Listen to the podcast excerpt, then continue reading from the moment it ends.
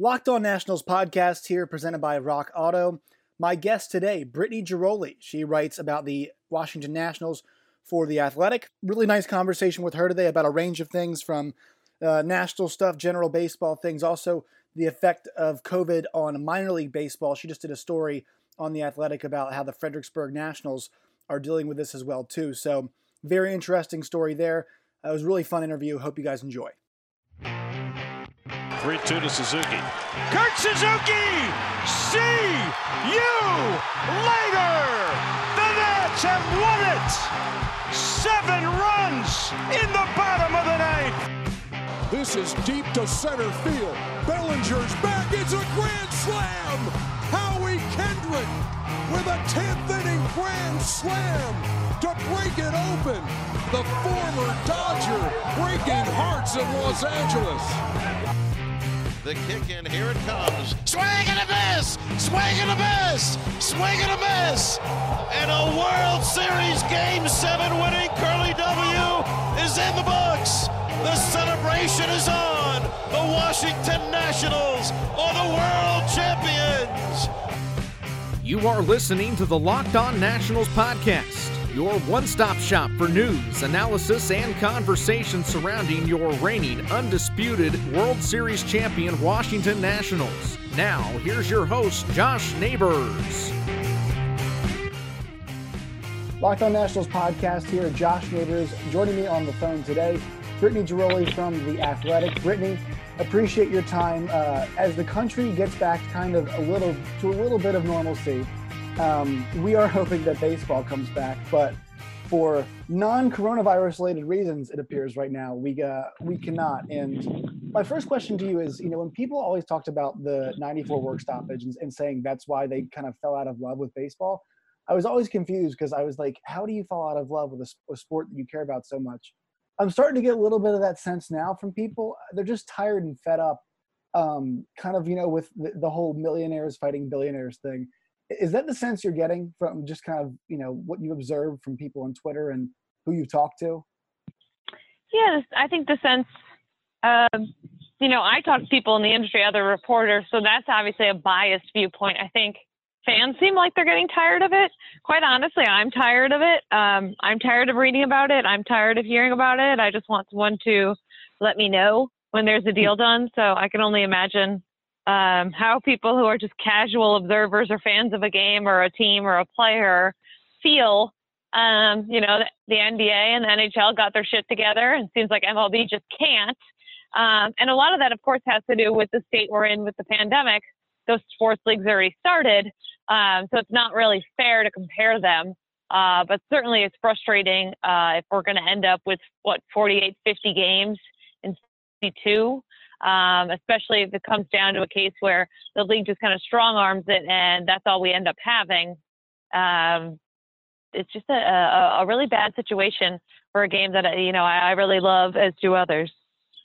Uh, and so your colleagues Ken Rosenthal and Evan Drellich today, you know, combined for for a piece that it started off saying Major League Baseball is increasingly likely to be played in 2020, and that made me hopeful. And then I kept reading, and you know, it, you just there are all these points of contention, and from the testing to the money to the length of the season, which obviously is linked to the, to the money to you know money involving with the playoffs and the regular season.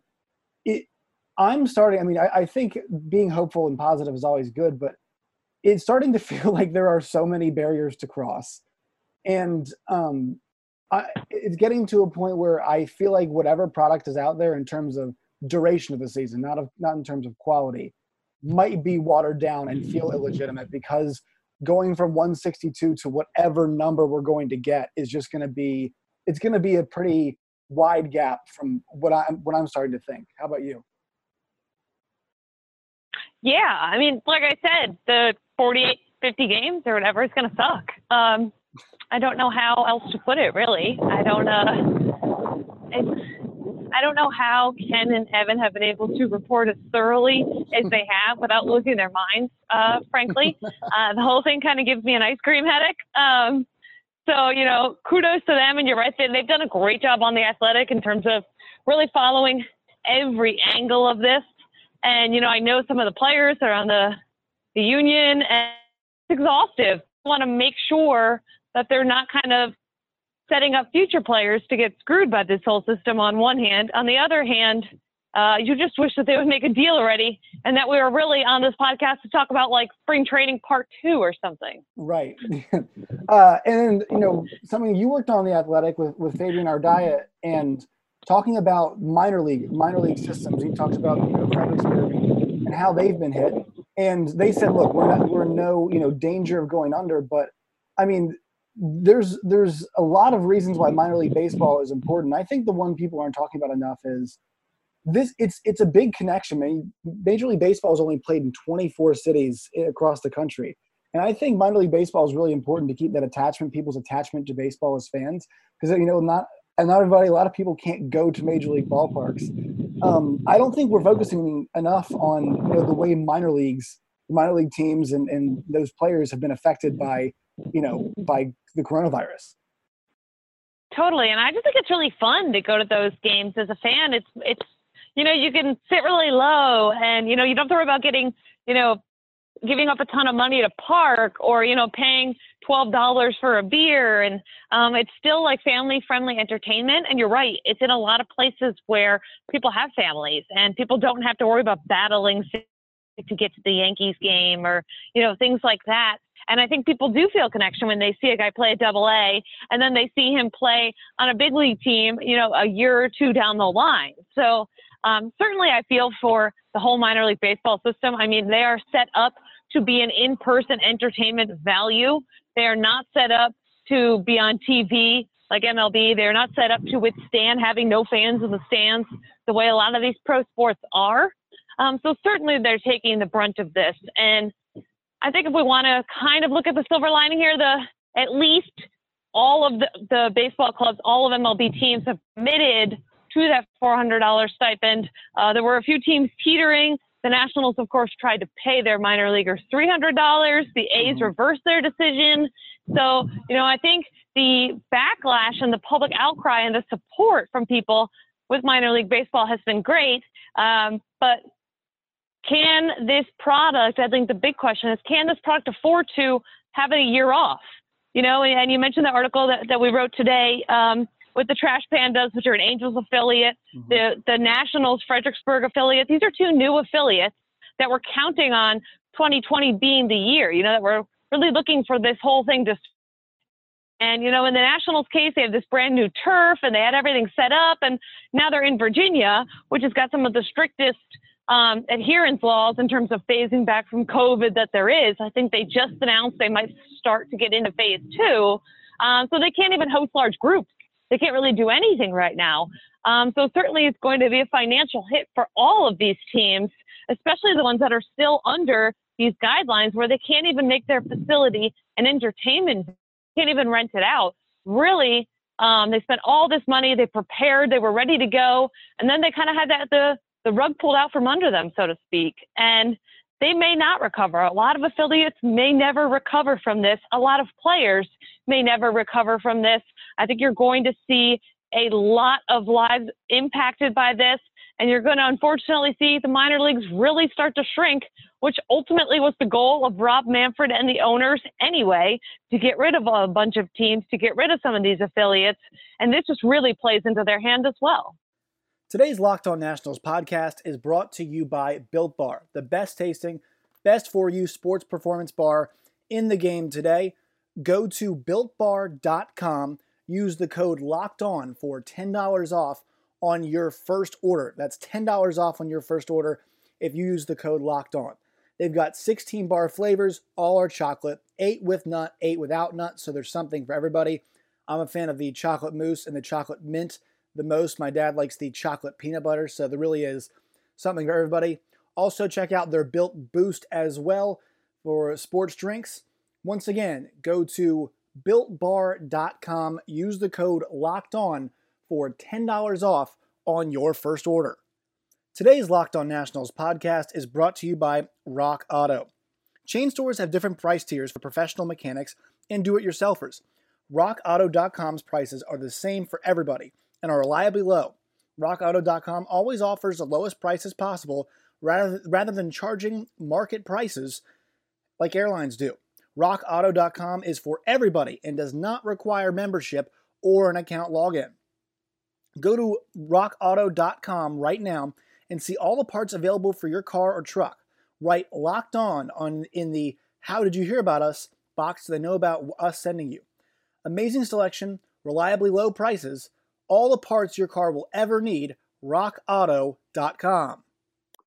And what what like specific challenges, you know, for a team like Fredericksburg where obviously the team says we're going to be in a, in a good situation, but the financial hit is, you know, we're going to take one. Do they say in which way specifically it's going to manifest itself? Do they not know? Um, do they, are there are there plans for how they're going to try to recover? Did you ever get did you get a sense of that through writing the story? Yeah, well, they got such a good financial backing and sponsorships, and you know, moving from uh, the Woodbridge area to the Fredericksburg area, um, they had a lot of commitments about concert series outside that you know is still going to, I believe, potentially take place. They're hopeful they can do movie nights and other events to kind of recoup some of that lost revenue uh, at some point during the year. But make no mistake, it hurts. I think what helps is this been a family-owned team, ownership group since 1990 and this is something that's not talked about enough at the major league level. They've made profits every year, so taking a loss absolutely sucks. You know, they weren't able. Uh, most, I think about half their staff they said were laid off. They weren't able to do some of the new hiring that they wanted to do, but they're going to make it through this. Just like all these MLB teams are going to make it through this, even though owners will have you think differently. These, these MLB owners will have you feel like, oh, they can't possibly deal with one year of losses right. when they made $10 billion as a group last year, right? So I think for some of these more solid minor league affiliates, and certainly these new ones are, or they wouldn't have moved to that area, gotten the financing involved in a stadium, all of the stuff that comes with it they're going to be okay. I worry about the ones who have been there for 15, 20 years in rookie ball, um, the tiny towns in Class A that, you know, a lot of those families that usually go to the games are going to be hit hard by unemployment. Uh, that's what I think see with a lot of these affiliates.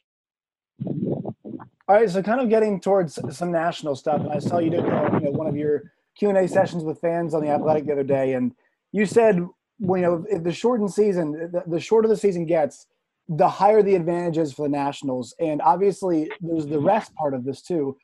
But there is the part where, I mean, the Nationals were on a, such a big tear from May until the end of the season last year. And as we get closer towards, you know, the deadline of, of winter, and, you know, that being obviously cut off for when you can play baseball, the duration of when the Nats are going to have to go on a run, if you will, to, you know, defend their title gets shorter. And I think that benefits them specifically in context of their division. You got so many teams, uh, you know, at least the Phillies, the Braves, and the Mets who are trying to compete with DC, trying to compete with each other, obviously, too.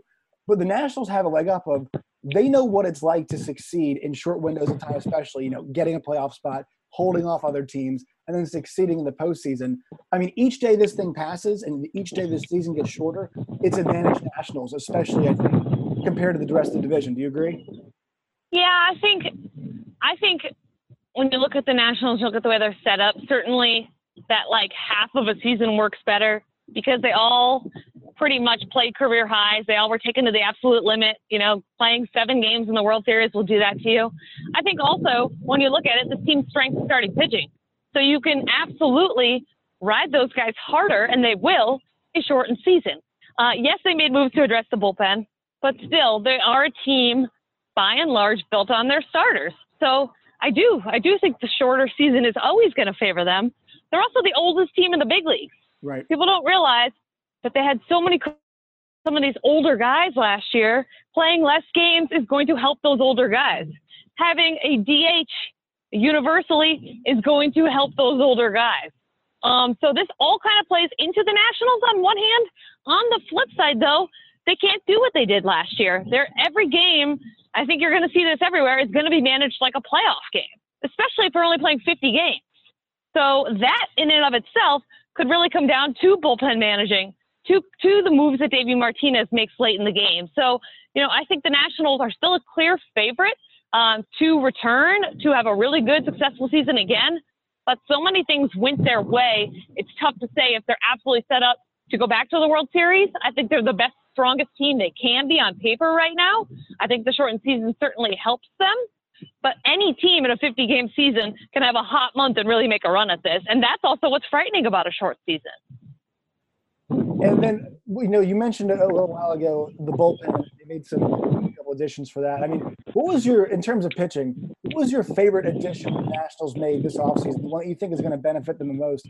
And I mean, it's going to be right off the bat, like you said, because it's going to be managed like playoff games. We're going to see what these these guys are going to be made of, you know, in terms of what they are as Nationals. But what's your favorite pitching addition the Nash the Nats made this offseason? I think Will Harris. Um, you needed somebody else to go with Daniel Hudson and Sean Doolittle. You couldn't continue to ride the same two pitchers um, if you are lucky enough to make it to the postseason again. Um, having that third option really helps spread it around. There can be a night now where Doolittle takes off or Hudson takes off, and you're still okay in the seventh and eighth and ninth innings. Um, so I think that was key to add a guy like that. Um, an underrated signing. I think he's been much better than people realize over the last few years. You know, National fans know him very well. Obviously, Kendrick home run, right? But this is a guy who is a really stand-up guy in the community, constantly won awards uh, as like Houston's good guy, and he's also a pretty damn good pitcher. So he really hasn't had like that cachet that comes with the name, and I'm not sure why.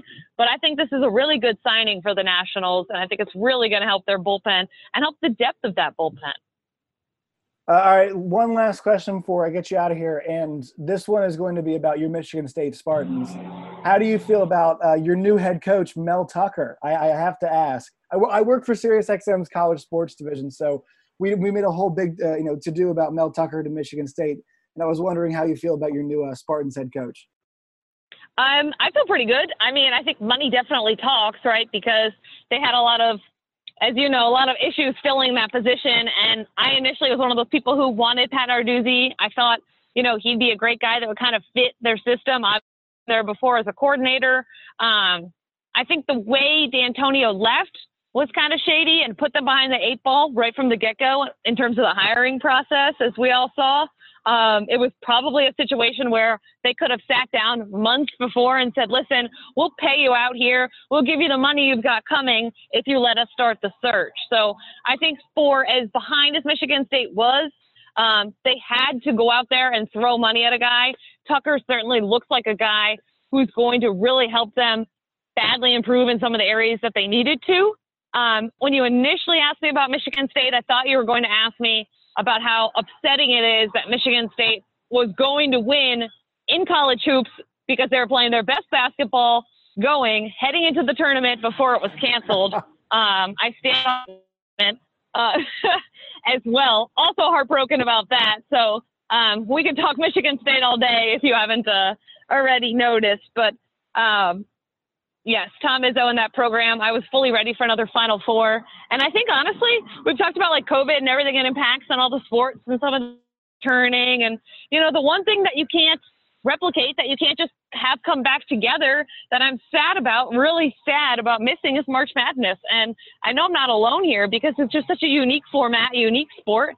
And you know, yes, regardless of whether you have it again next year, uh, you still feel, and everyone feels like they've been robbed because such an enjoyable thing to watch. Even people who don't follow college basketball get into it with their various office pools and stuff. And um, to me, that's you didn't ask, but now I'm, I'm rambling here on on a no. tangent. Um, I'm really upset that that March Madness is is no more. Brittany, let me tell you something. You your sentiment is the same thing that that we heard of. I work for the Big 12 channel specifically.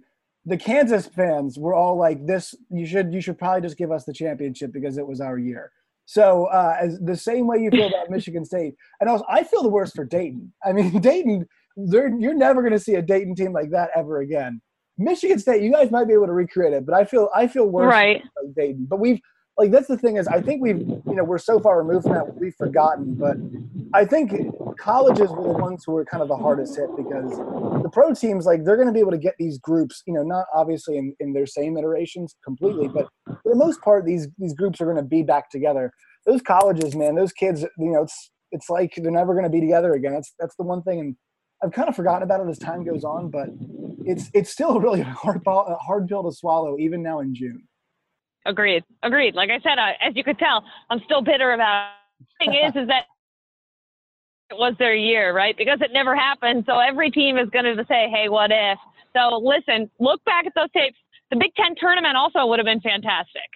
Um, I mean, let's call spade a spade. There was such a deep pool there in the Big Ten tournament. Um, usually you have one or two good teams and then kind of everybody else, right? But you look the way that conference was set up, and that was going to be fascinating as well. So I just feel kind of robbed of as a as a college athlete, former college athlete at Michigan State. Mm-hmm. Um, I commiserate with these guys because I feel robbed as a fan. I can only imagine what these athletes are going through and how they feel um, their athletic careers have come to a close.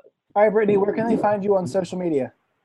You can find me on Twitter at Britt underscore Ghiroli.